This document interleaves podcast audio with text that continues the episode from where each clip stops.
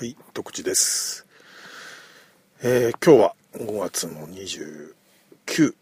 えー火曜日です。えー空はですね、だいぶ雨が降り出しそうなあ天気ですね。えー非常に大気が不安定で、広い範囲で、まあ、あの雷雨になるなんていうことも天気予報で言っておりましたが、えー皆様いかがお過ごしでしょうか。えー今日はですね、まあ、今日はというか、えーまあ、いつもなんですけどちょっと真面目な話をしたいと思います、えーゴールデンウィークなんですけどね遡ること、え半月ぐらいですか。ゴールデンウィーク中にあの関越道であのバスがですね防音壁にぶつかるなんていう事故大きな事故がありましたよね、えー覚えてらっしゃるでしょうか。あのーまあちょっと私思うところがあってですね。あのー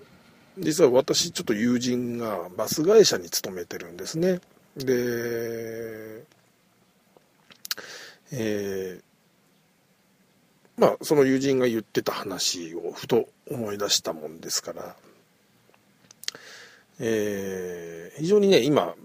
実はバスの運転手さんのなり手がいないっていうことなんですよね。で、まあ、その理由として、まあ、賃金が安いというところとですね非常にこう時間が不規則、まあ、シフト制なんでしょうけれども、まあ、夜遅くなってしまって次の日朝一番から、え運転をしなきゃいけないとかですね、え非常に時間が不規則だという理由もあるということなんですね。であのーまあその友人が勤めるバス会社さんで実はちょっと査問委員会みたいのがあったらしいんです。で、えー僕と友人は、えー組合側労働者側の代表として、えーその協議に参加をして、えーいたと。で、まあ、何の参問委員会かというとですね、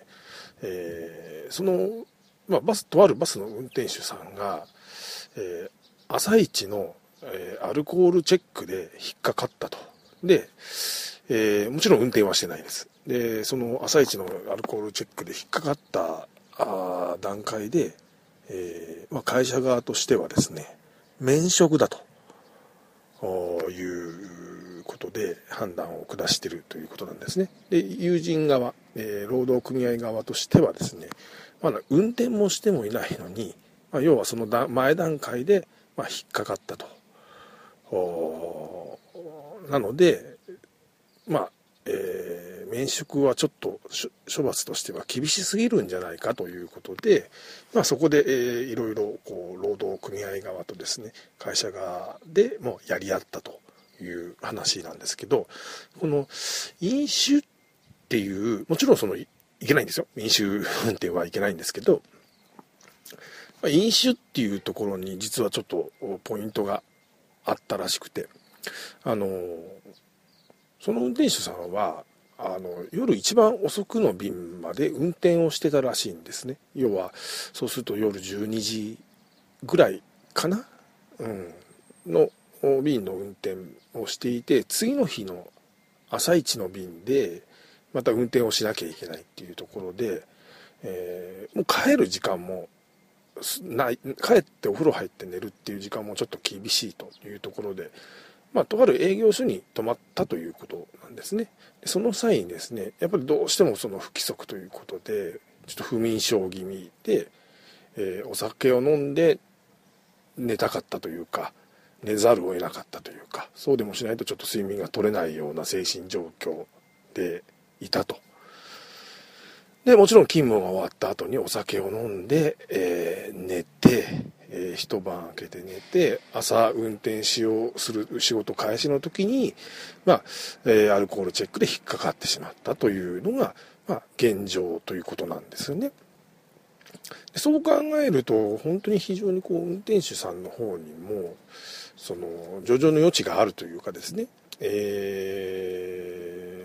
かわいそうかなって思う部分っていうのは多々あると思うんですよね。でもちろん飲酒運転っていうのはいけないことなのでそれを未然に防いだ防げた会社がは素晴らしいと思いますし、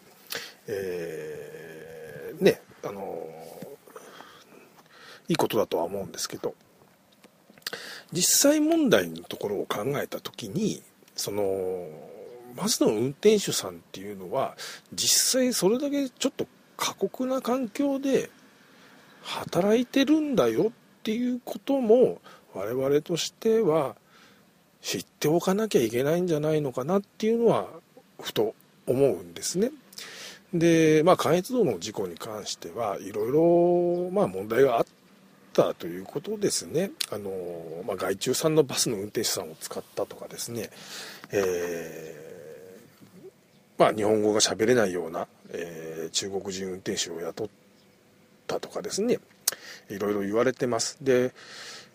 もちろんその、何て言うんでしょう、うん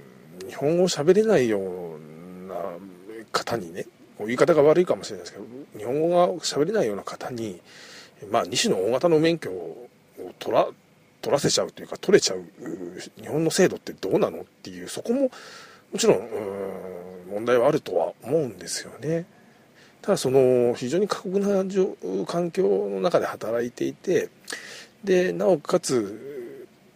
まあ、なおかつというかですね、まあ、そういう環境なのでなかなかこう運転手さんがいないという実情も実際にはあるんだよっていうのはやっぱり知っておくべきなのかなっていうのは私個人的には思うんですね。うん。あの改元改あごめん噛んだ。えー、環境改善にはですねいろんな、まあ、弊害があるからこそそういう環境になってしまってるんでね。あの一筋縄でじゃあ環境が良くなりましたよってはならないとは思うんですね。で例えば警察官とかもそうだと思うんですよ。えー、絶対的に警察官が少ないと言われてますし、えー、それはねもちろん24時間体制、まあ、シフト制ですでしょうけど24時間体制で働かなきゃいけないとかっていうのがあってですねなかなか、うん、うん、環境的には過酷な中でですね、えー、難しいのかなと思うのはあるんですけど、まあ、学校の教師とかもそうですよね、えー、公務員とかもそうだっていうことなんですけど